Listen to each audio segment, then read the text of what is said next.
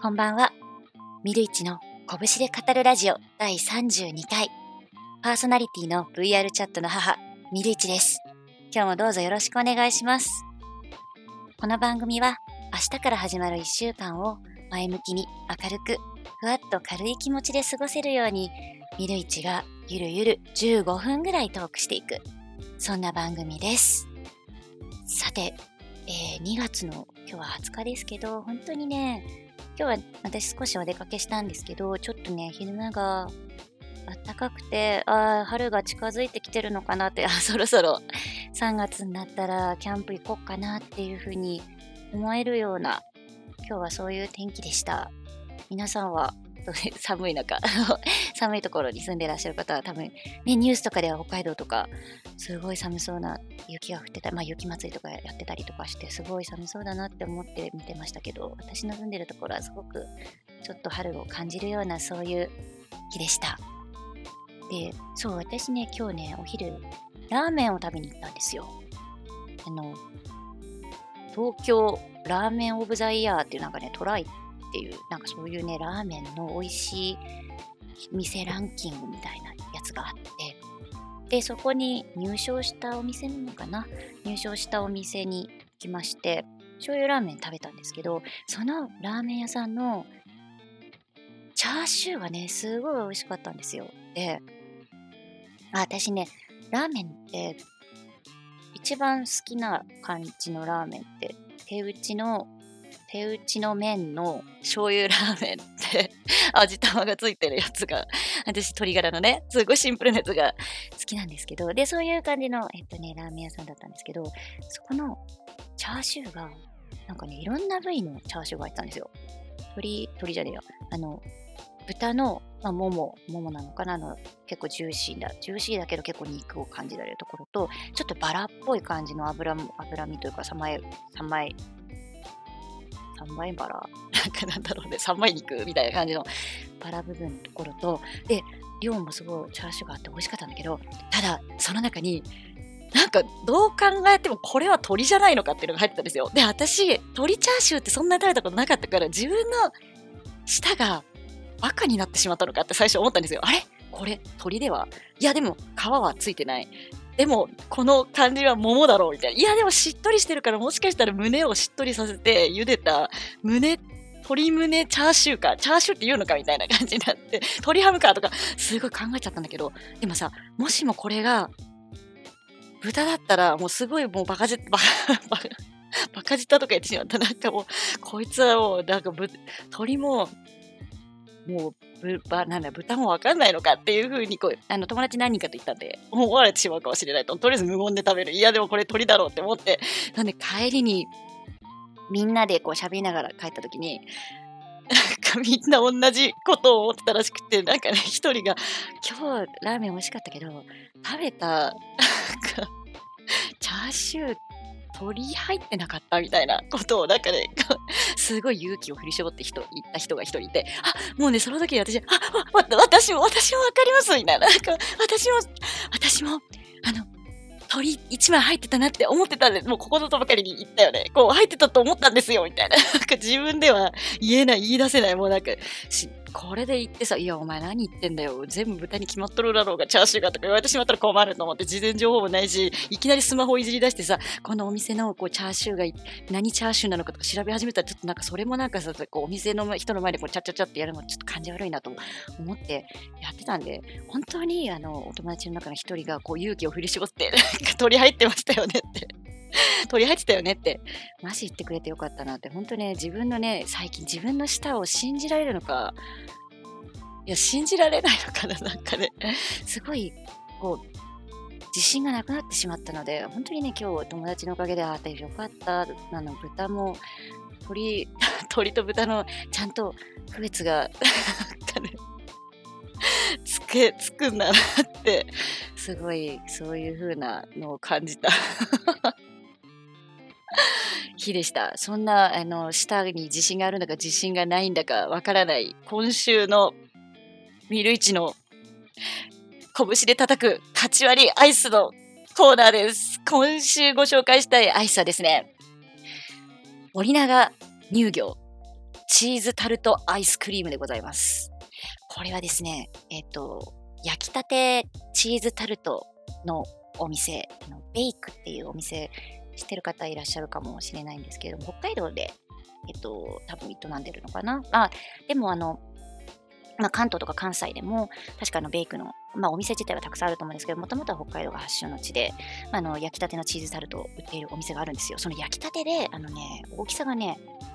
手のひらよりも全然これちっちゃいんですよね。大きさ5センチ、5センチ直径8センチくらいかな ?10 センチあったかなぐらいのすごいちっちゃい、まあ、2口ぐらい食べれちゃう焼きたてのチーズタルトを売っているベイクっていうお店があるんですけど、そこと森永乳業がコラボしてできた、そのベイクのチーズタルトをモチーフに、まあ、味のなんだろう参考にしたアイスが売ってて、まあ、私すごいベイク好きなんですよ。まあ、ベイク、あの、期間限定でチョコとか抹茶とか、今いちごも売ってんのかな？そういうアイあのタルトすごい好きだったから、あ、これはきっと美味しいに違いないと思って、これはあの、コンビニですね。あ、でもコンビニだけじゃなくてスーパーでも売ってるの見たんですけど、私はコンビニで買いました。200円ぐらいだったと思います。で、まあ、これ今週のアイスとして選んだんですけど、すごく美味しかったです。で、なんで美味しいかっていうと、そのチーズタルトト的なタルトのクッキー部分っていうんですかね、タルトのあの土台のクッキー部分、すごく感じられるのが良かったです。で、このアイスクリームって、うんとね、スーパーカップみたいな容器に入ってて、で、そのスーパーカップみたいな容器の中に、えっ、ー、と、チーズ、チーズ味のアイスクリームが入ってて、そのチーズ味のアイスクリームの中に、ちょっと大き、そこそこ大きさがある、あの、砕いたクッキーが入っていて、で、その他にちょっと、あの、ドロドロではなくて、こう、キャラメルをちょっと柔らかくしたぐらいの、の、なんか粘土の柔らかさの、えーと、チーズソースが、まあ、散りばめられていて、まあ、スプーンですくって食べると、えっ、とね、クッキーとか、まあ、チーズソースとかがこうたまにこう口の中に入ってきて美味しいみたいな、そういうアイスクリームなんですけど、そう、まずこのアイスって、まず種別がアイスクリームなんですよ。だからすごく、あの、乳ですよね。乳、うん、乳脂肪分がたくさん入ってるので、濃厚さがすごく感じられて、ただ、その、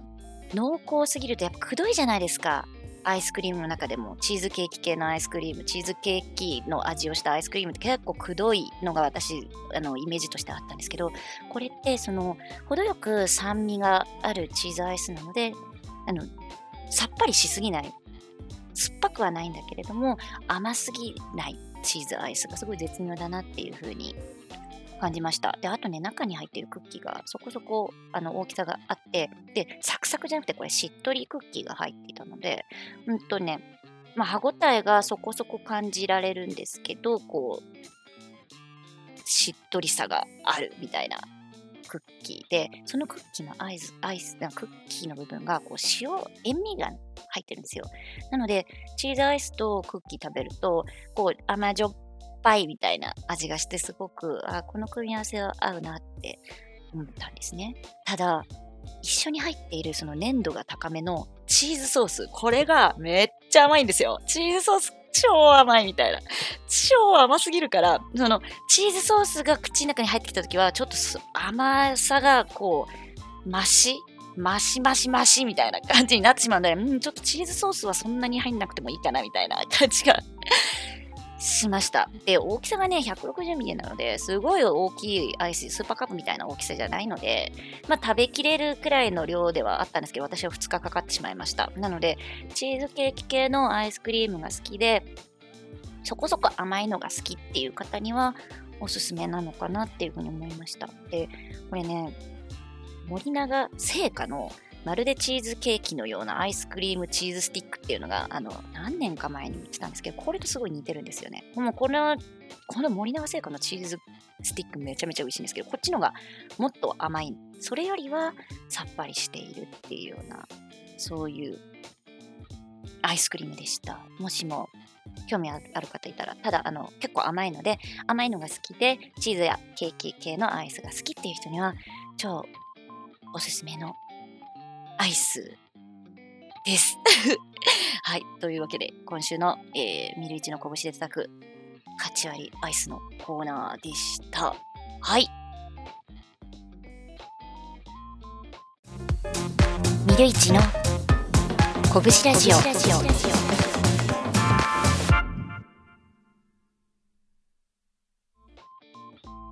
はい。じゃあ続きまして、トークテーマに行きたいと思います。で、今週ね、トークテーマを募集したんですけど、あ、トークを募集したんですけど、えっとね、お悩み相談いただいたので、そちらの方を今日は答えさせていただきたいと思います。えー、お悩み相談室、拳に聞けでございます。で、これは、えー、ラジオネームがなかったので、なかった方なんですけどで、ちょっと長文をいただいたので、少しはしょらせていただきながら、お悩みの方を読ませていただきます。みるいち様、こんにちは。以前、お悩みを相談させていただいたものです。先日の相談後に、えー、旦那と、旦那さんと相談を、えっと、息子の、えー、VR チャットに関しての相談をいたしました。息子は2学期の成績が落ちていたのを、えー、落ちており、その落ちた原因は VR チャットではなくコロナのせいだというふうに言っていました。息子本人としてはコロナで休校もあり、部活も廃部になっているこんな中で VR チャットがすごくやる気になっているというふうに言っております。今、VR 機器を取り上げることは息子のためにはならないと取り上げることを行えていません。私も旦那も息子とは今年から仲が悪くなってきているので、このままではダメなのですが、どうすればよいかわからないまま相談をずっとできずにいました。私はどうすればいいでしょうか？です。はい、ありがとうございます。で、こちらのお悩みはですね、去年、あの、息子さんが VR チャットにすごくハマっていて、うん、まあ、学校の、まあ、勉強をちょっとあまりできなくてどうしたらいいのかっていうようなご相談をいただいた方から、えっと、先月、まあ、もう一回このような、えー、お便りいただきまして、一度家族相談、家族会議を、私あの前の相談の時に、あの息子さんのことが心配であれば、あの息子さんとちゃんと家族会議をして話し合った方がいいっていうふうにあの回答させていただいたんですけども、その方からこうやってお便りの返事がありまして、あの家族会議をしたんだけれども、息子さんはあの VR チャットをすごく今やる気になっていてやりたいっていうふうに言っている。で、成績が落ちたのはあのあくまでコロナのせいなんだっていうふうにおっしゃっている。そして相談者の方はこれからどうしたらいいんだろうかっていうようなご相談でした。で、あのありがとうございます。その前回もいたお便りいただいた方だったので、まあ、それに対するアンサーをまたいただけたことっていうことがすごく私は嬉しいなと思って、まあ、お便りいただいてありがとうございます。で、あの、こうやってね、誰かに悩みを吐き出すっていうことはすごく大事なことだと思うんですね。というのも、悩んでいるっていうことを何もこう言葉とか、まあ、文字とか自分の頭の中から出さずアウトプットせずにずっとあの、ね、心の中に溜めていると、あのまあもやもや心の中でよどみというか、もやもや感がずっと残っていて、その想像の中、頭の想像の中だけでもやもやもやもやずっと考え続けてしまうと解決することも解決できないですし、そもそも一体自分が何に悩んでるかっていうことも自分自身で見失ってしまうんですね。なので、まあ第三者、まあ私のような第三者にであったり、まあ、あの、まあ、信頼できる友人であったり、まあ、とにかく第三者だったり、まあ、あとは、まあメ、メモなりなんなりで、とにかく自分の頭の中からこうやって悩みを吐き出すってこと、すごく大事なことだと思うので、またこうやってお便りいただけたいただけたってことが、すでに、あの、相談者さんが、どうしたらいいのかっていうことに対する、まず一つのやり方なんだ、なんじゃないかなっていうふうに私は思うんですね。で、その、まあ、相談者さんはすでにその親御様としてできることっていうのはもうやってらっしゃると私は思ったんですよ。その、あの、もう息子さんから話を聞いた。で、その話を聞いて、あの、息子さんがどういうふうに思って VR チャットをやってるかっていうことがもう分かっていて、その上で、親、今の相談者さんは VR 機器を取り上げたくないと思っているっていうことの、こと。あとは、もうすでにその旦那さん、まあ要は配偶者、まあ、パートナーさんと、まあ、協力して息子さんにと向き合っているっていうこと、それであの家族会議を冷静にされているっていうことをしているので、もうこれ以上その家族仲がちょっといまいちっていうような状況になりつつあるのであれば、もうあの、私から、私がこの文章を拝見する限りもう親御さんとしての役割、やれることっていうものをすでにやってらっしゃると思うんですよ。なので、その、親御さんが思う理想であるこう勉強してっていうようなしてくれくれくれない息子さんっていうこの現状を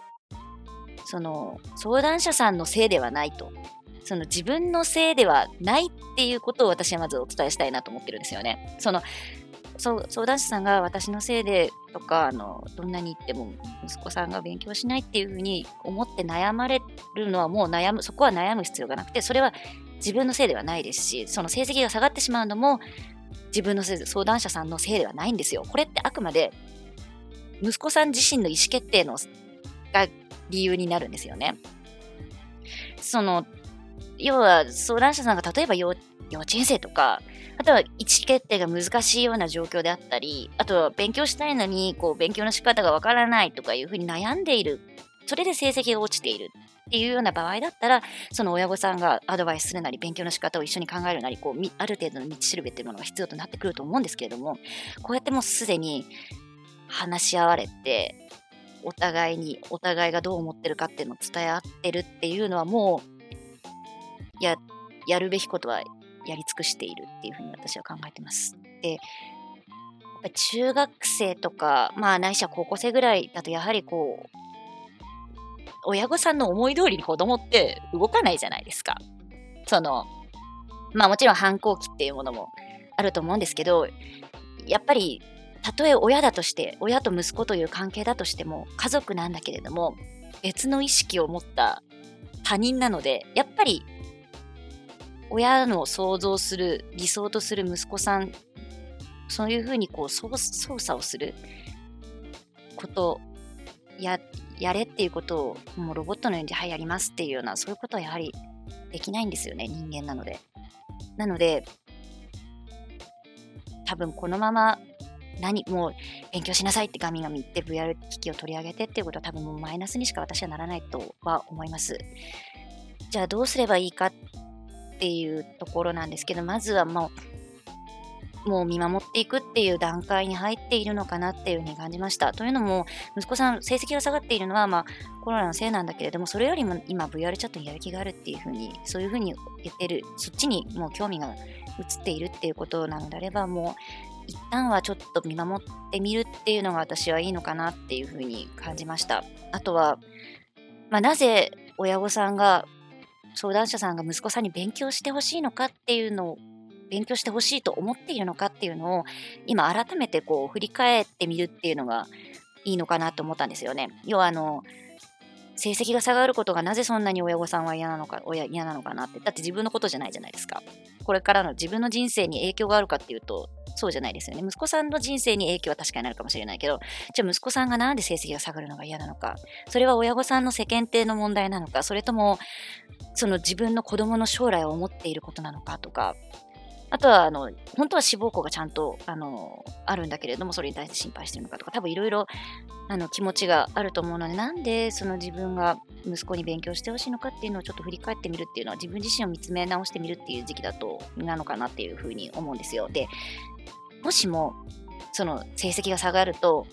あの例えば立派な学校に行けないくて子供の将来が心配だからっていうふうに考えているとしたらなかなかそれってあの今の時代必ずしもそれが正解かっていうとそうじゃないかもしれないっていうことをお伝えしたいなと思っていてというのもこう今の世の中って確実な絶対安全確実な進路とか職業ってもうないっていう、ないような時期に入ってきてると思うんですよ。多分昔は、例えば公務員になって、お家買って、で、あの、お金は銀行に納めて、それで、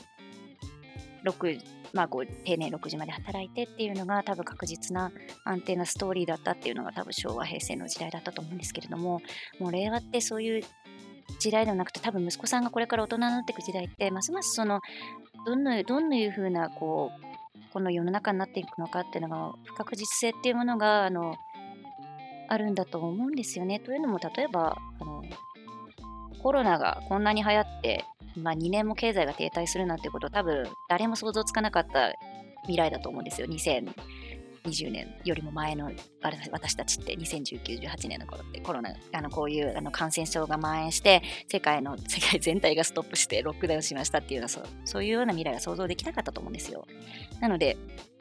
まあ、この先10年、20年、まあ、50年っていうのは多分誰ももうどういうふうな世の中になるかっていうのがわからないような時代になってきているので、その、親御さんが考えるようなストーリーで息子さんはきっともう育っていく、まあ、進路を決定して生きていくっていうことは多分もうあまり期待をしないと言ったら公平があるかもしれないんですけれどもそうではなくてその息子さんは息子さんの将来を切り開いていくっていう、まあ、一人の個人なのでそういう時期なでもありますしそのわからない世の中に対してこうあるべきだっていうもうべき論っていうものは通じない時代だと思うので例えばこの学校に行かないとあなたは将来良くならないよっていうようなそういうようなコミュニケーションはもう取れなくなってると思うんですよ。なのでこうあなたの将来が心配だからあのいい学校に行ってほしいからっていうのは必ずしもあの正解それがそれが必ずしも正しい未来にはもうならないんだっていうふうに私は思うんですね。なのでその勉強をして頭を良くなってすごくいい学校に行ってほしいっていうようなそういう心配の仕方で考えなくてももういいんだと思うんですよ。多分、あと20年も経ったら違う職業が、まあ、あの、これまでの仕事は全部 AI がやってくれて、で、これから AI に対、例えば AI になっちゃうんですけど、こう AI に対対する仕事って新しい仕事が生まれてきたりっていうふうに、多分もう自分たちが想像つかないような仕事が生まれて、今まで想像ついてるような仕事が死んでいく時代に入ってくるので、なので、こう、学校に行けば必ずしも良い職場に入って、あの社会的な成功を収めるかっていうとそうではないのであまりこう学校いい学校に入れないのよ入れないから困るのよっていう風な方向で思い詰めない方が私はいいなって思っています。それよりもあの息子さんが今あのやる気になっている、まあ、VR チャットであったりとか VR チャットに対してやる気を持っているっていうことであればそれを今は見守ってあげるそしてまあ、何年か経ってやっぱり勉強したいっていうふうに本人のやる気がもしも出たとしたらその時はサポートしてあげるっていうその常に息子さんに寄り添っていくっていうしいう気持ちで構えているのが私は良いんじゃないかなっていうふうに感じてます。で私がその VR チャットの中に入っている時って結構あの若い若い、学生さんに結構お会いするんですね。あの、まあ、高校生だったり大学生だったり。で、あの、今までその、まあ、5年とかそれぐらい前、コロナが当たり前になる前って、まあ、お友達と喋って遊んで、まあ、友達ん家に、友達の家行ったり、家に行かなくてもまね、その学校で直接会って喋ってっていうことが当たり前の世の中を知っているような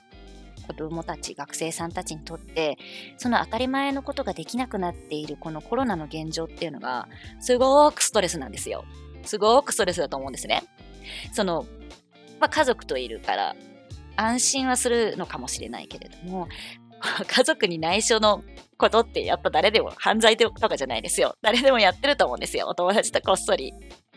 くだらない話したり、ほんとしょうもない、親には言えないようなしょうもない話って誰しもがしたことあると思うんですね。で、そういうのが多分今なかなかできないと思うんですよ。家にいて、例えばこう、ボイスチャットで、なんかこう、LINE とか、まあ、そういう専用の機器で、お友達と喋ると、その喋ってる声とか、こう、親御さんに聞かれちゃったりとかする、そういうふうな、まあ、そういう不安も抱えながらもお友達と喋ってるのも、それすらもうすぐストレスなのに、その、要はコミュニケーションが当たり前に取れなくなっている状況で VR チャットが心のオアシスになってるっていうのはこれは本当だと思うんですよ。息子さんが言って VR チャットに夢中になってる要因の一つだと思うんですね。なのでその VR チャットでそのストレスを発散しているっていうのはあの多大すごくあると思います。コミュニケーション。それで友達とコミュニケーションを取ってるっていうのはすごくあると思うので確かに勉強もとても大事なんですけどそのストレスを抱えないで生きていくためには一つのツールとして成り得てるんじゃないのかなっていうふうに私は VR チャットを思ってあのやっている中でそれで学生さんを見つめる中で私はそう感じてます。なので、まあ、今は息子さんのことを、まあ、信じて多分すごいストレスかかると思うんですけれども見守ってあげてほしいなっていう時期だと思います。で、まあ、この件に関して なんです。私はこういうふうに思います。で、そうだね。この件はすごく難しいと思うので、そうね、この拳ラジオを聞いていて、まあ、学生さんとか、ま、親御さんの立場でもしも何か私の思うこと以外の解決方法だったりこう心の持ちようとかがお持ちの方がいたらぜひお便りで